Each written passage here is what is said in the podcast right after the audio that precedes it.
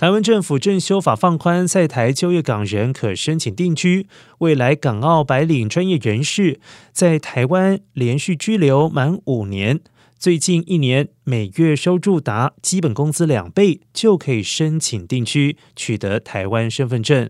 陆委会发言人邱垂正二十一号指出，主管机关内政部暂定将于五月一号发布相关修正生效。针对就业港人申请定居的收入门槛，邱垂正进一步解释，并非每个月薪资都要达基本工资两倍，也就是约为五万五百新台币，而是年收入达六十万六千元，每个月平均收入超过基本工资两倍就可以，而且可加计兼职等。其他收入，邱垂正最后强调，政府在援助港人上，除了会给予必要的人道援助，吸引更多专业人才来台，还要考量国家安全，并且建立相关的机制。因此，会持续盘点现有的相关法规，不断进行滚动式检讨。